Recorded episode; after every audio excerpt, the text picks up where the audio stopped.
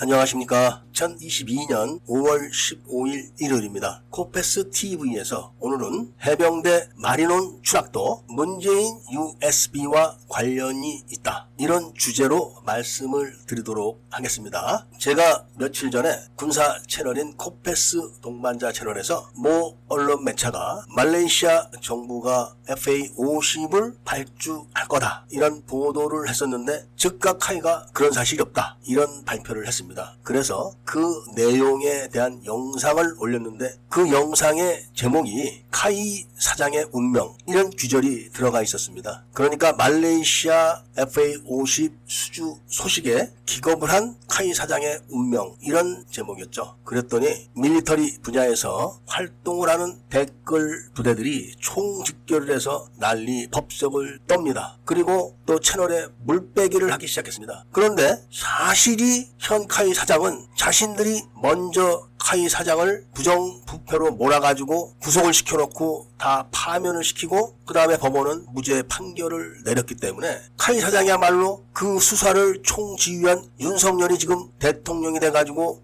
카이 사장을 다른 사람에게 줄지 자기를 연임할지 전전긍긍하고 있는 처지라 그런 말씀을 제가 드린 겁니다. 그런데 사실 내막을 더 말씀드릴 것 같으면은 왜 문재인 정부가 임기가 남은 카이 사장을 없는 죄를 뒤집어 씌워가지고 내쫓고 법원에서 무죄가 판결 나와도 복직을 시켜주지 않은 상태에서 갑자기 수리온의 핵심 부품들을 교체를 하기 시작했는가? 그리고 그때 왜 김여정이가 허구한 날 문재인에게 막말을 퍼댔는가? 그러면서 문재인이 판문점 도보 다리에서 USB를 건네주는 거를 전 세계 TV들이 방영을 했음에도 불구하고 안 줬다고 거짓말을 하고 회담장에서 준 것이라고 발뺌을 했고 그리고 마리논이 추락한 겁니다. 물론 그때 50조가 넘는 국방비를 투입했다. 이렇게 해서 수많은 밀매들이 환호를 했지만 지금 문재인 정부가 임기가 끝난 상태에서 5년 동안 국방 과제가 제대로 실천된 게 있으면 대보십시오. 사상 최대의 국방비를 투입해 놓고도 군대 무기는 다 저품질로 채워져 있었습니다. 이거를 말로 이렇게 해서 될 것 같지 않기 때문에 하나하나 되짚어 보려고 하는 겁니다, 제가. 우선 해병대에 상륙 기동 헬기를 소속시키느냐, 해군이 갔느냐, 이 문제로 상당히 많은 다툼이 있었습니다. 결국 합참에서 해병대에 손을 들어줘가지고 해병대에 배송을 시키는 걸로 결정을 했었지만 그때 해군 참모 총장은 헬기를 단 한 대도 해병대에 줄 수 없다. 이렇게까지 발언을 했습니다. 그때 해병대와 해군의 모습을 간략하게 정리를 해본다면 문재인 정부가 들어서 가지고 한박도가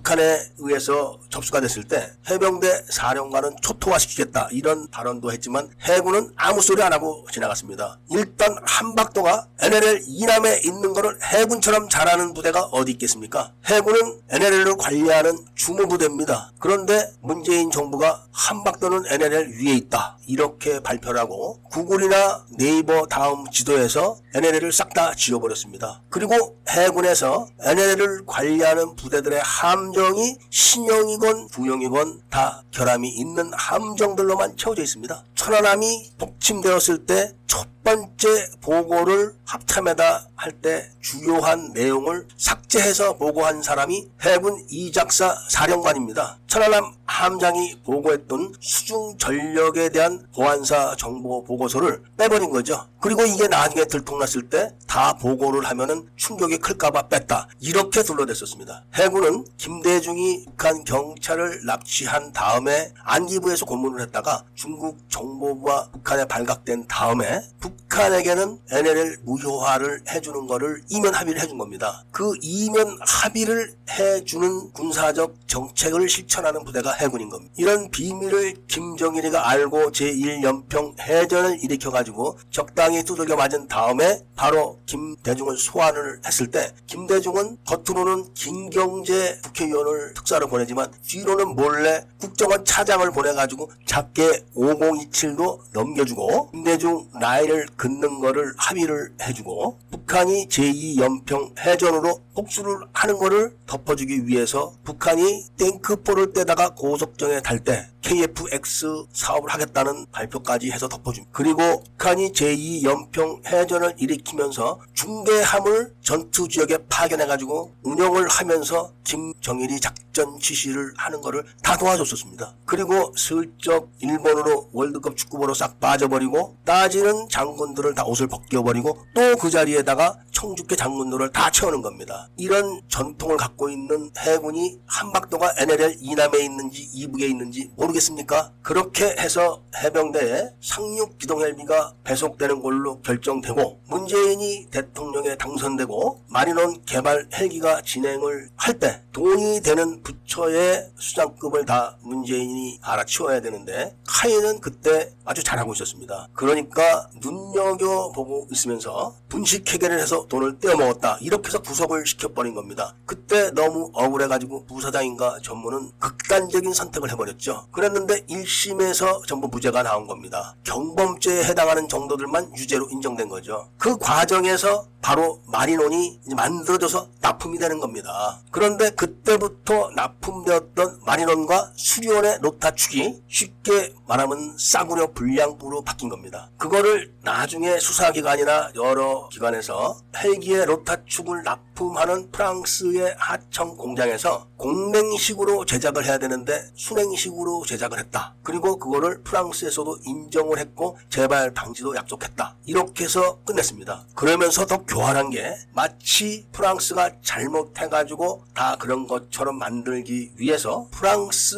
업체에다가 카이가 배상액을 조정 신청을 했다. 이런 거를 대서 특필로 보 도를 하기 시작합니다. 그러니까 보도만 봤을 때는 마리논이나 수리온에 장착했던 노타축이 잘못돼가지고 프랑스에 손해배상을 하는 것처럼 앞에 줄은 쫙 기사를 써나가다 끝줄에 가서 조사를 하느냐고 납기를 어겨서 발생한 손해를 배상하는 거라는 걸 살짝 다뤄놓습니다. 그러니까 카이가 프랑스에 배상을 요청한 것은 부품이 불량이라 요청한 게 아니라 그 부품이 불량이냐 아니냐 따지느냐고 납품을 늦게 해가지고 카이가 방사청에 늦게 납품을 한 지체 보상금에 대한 배상인 겁니다. 이렇게 속이는 것이 마치 1980년 5월 24일 공수부대 11여단을 특수부대 10명을 시켜가지고 기습을 해가지고 공수부대 1개 대대를 괴멸시키다시피 해놓고 교도 대대와 11여단의 5인 사격 이렇게 보도를 한 겁니다. 그러니까 일반 국민들은 교도 대대와 11여단 그러니까 대략 몇백 명 대 몇백 명이 교전을 했으니까 이게 5인 사격이다. 이렇게 믿게 보도를 했지만 실질적으로는 육군 10명입니다. 그런데 그 병사들이 육군이 아니라 특수한 부대였다는 것이 지금 드러나기 시작한 겁니다. 왜? 육군 10명이 특전사 1000명을 어떻게 공격합니까? 특 별한 부대라는 것은 정보사령부 소속의 부대였을 거라는 이야기죠. 그리고 그들을 다 죽여버리기 위해서 전투교육사 부사령관이 피해 부대인 11여단장에게 그 10명이 시민군이니까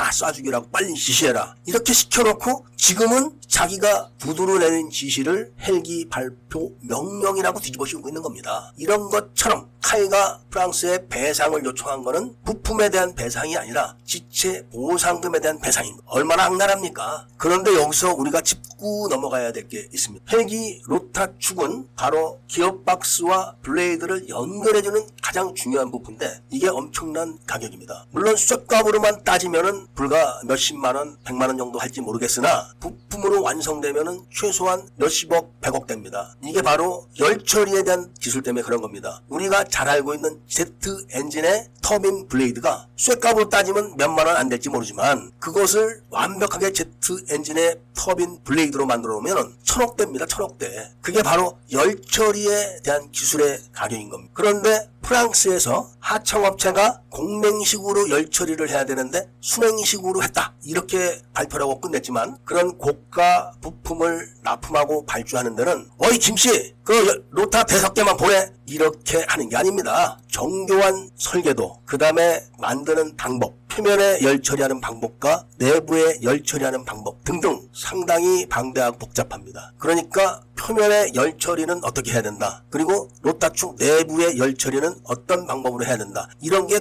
꼼꼼하게 되어 있는 겁니다. 이런 거를 공장의 작업 반장 마음대로 바꿨겠습니까? 절대 불가한 겁니다. 그리고 그렇게 만들어서 하청업체가 프랑스 에어버스로 보내고 프랑스 에어버스는 한국의 에어버스 코리아로 보내고 에어버스 코리아는 카이의 납품 담당 부서로 보내게 되는 겁니다. 그렇게 되면은 납품 담당 부서에서 다 점검을 합니다. 그래서 이상이 없으면은 서로 사인을 하고 인수를 하는 겁니다. 그러니까 프랑스 하청업체가 불량으로 만들었다고 해도 최종적으로는 카이에서 다 검품을 하고 사인을 했기 때문에 최종적 책임은 카이가 갖고 있는 겁니다. 여기까지는 일반적인 통상적인 그런 이야기지만 그런데 왜 공냉식으로 열처리를 해야 되는 게 순행식으로 바뀌었을까요? 바로 가격입니다. 가격. 쉽게 말하면은 쇠를 달궜다가 갑자기 빨갛게 다른 쇠를 물에 확 집어넣으면 칙 하면서 쇠가 식습니다. 그렇게 되면 쇠가 아주 단단해지지만 금방 깨지죠. 대신 굉장히 빨리 식었으니까 다음 공정을 할 수가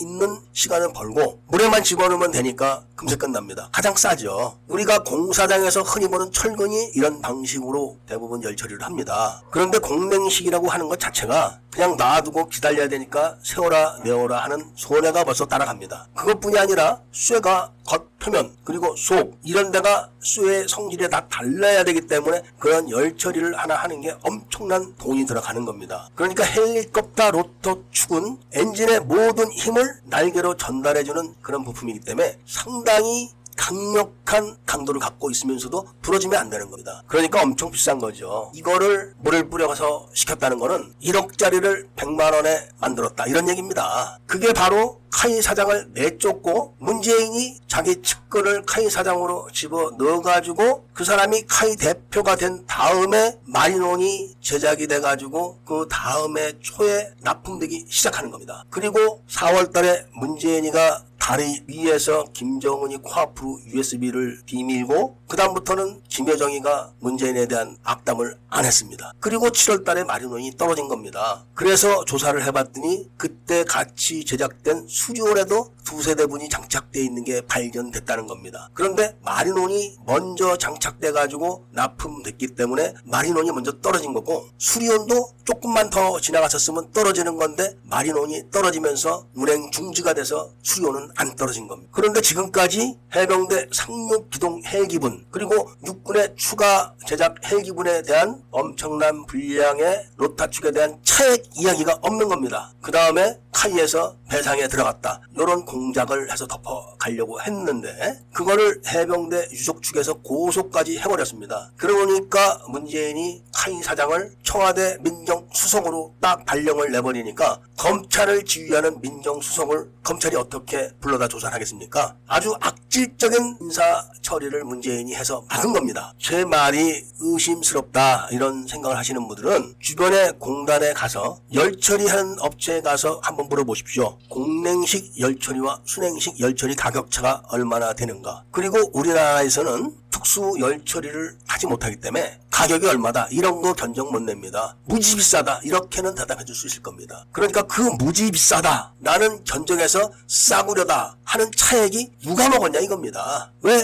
문재인이 USB를 김정은 코앞에다 탁 뒤밀어서 건넸을 때 그 다음부터는 북한의 코로나가 창궐을 하고 흉년이 들고 석유가 끊기고 배급이 끊겼어도 지금까지 단 한 명도 굶어 죽었다는 사람이 없습니다. 북한에 석유가 없어서 차가 못 굴러다닌다. 훈련을 못한다. 이런 이야기 들어보셨습니까? 농구화를 신고 군대 생활 10년씩 했던 거지 북한 병사들이 지금은 가죽 구두를 신고 군대 생활을 합니다. 그리고 평양의 유경 호텔도 완공을 끝냈습니다. 이렇게 팡팡 돌아가는 걸 보고 비밀을 알던 북한의 요직에 있는 투스타가 로켓을 쏘고 미사일을 쏘는 훈련장에 가서 공식 석상에서 우리 인민군 동무들 앞으로 이렇게 로켓 만들고 쏘고 미사일 만들고 쏘는 고생 안 해도 됩니다. 이런 이야기 했다가 그날 총살된 겁니다. 그럼 얼마가 건너갔는지는 모르지만 그런 돈을 만드는 한 축으로서 카이의 헬리콥터 사업도 동원이 된 것 같습니다. 참고로 인도네시아는 카이와 함께 서로 인도네시아는 카이의 KF21에 투자를 하고 카이는 인도네시아의 수송기 사업에 투자를 하기로 합의를 했었습니다. 그랬는데 갑자기 카이 사장이 돈을 떼먹었다고 구속이 돼 버리는 바람에 인도네시아는 그런 줄만 알고 있었던 겁니다. 그런데 나중에 1심에서 다 풀려나오고 재판 진행하는 꼴을 보니까 죄가 없는 거를 다 알게 된 거예요. 그러니까 인도네시아는 KFX에 투자만 한다고 돈을 뺏기고 자신들은 다시는 투자를 못 받게 됐으니까 가만 안 있는 겁니다. 외교적 분쟁이 일어나면 어떻게 된다. 이런 거를 정부가 모르겠습니까? 그래도 해야 되는 게 바로 USB에 담겨진 돈을 만들어야 되기 때문에 그랬던 것이고 ADD의 모든 비밀을 털어다가 아랍에미레이트에 갖다 줘야 되는 것도 돈을 만들기 위해서 그랬던 겁니다. 공짜로 아랍에미레이트에 대한민국 국방 기밀 전체가 있는 ADD의 서버를 털어서 갖다 줬겠습니까? 그리고 그 범인이 지금 ADD에서 월급에 20배씩 받고 있는데 놔두겠습니까? 수단과 방법을 가리지 않고 돈을 긁어 모으는 방법 중에 하나로 마리논의 노타 축도 끼어든 겁니다. 그래서 대한민국 최정예 해병대 항공 요원들이 창고 높이에서 떨어져서 모두 산화한 겁니다. 그냥 뛰어내려도 죽지 않는 높이입니다. 그런데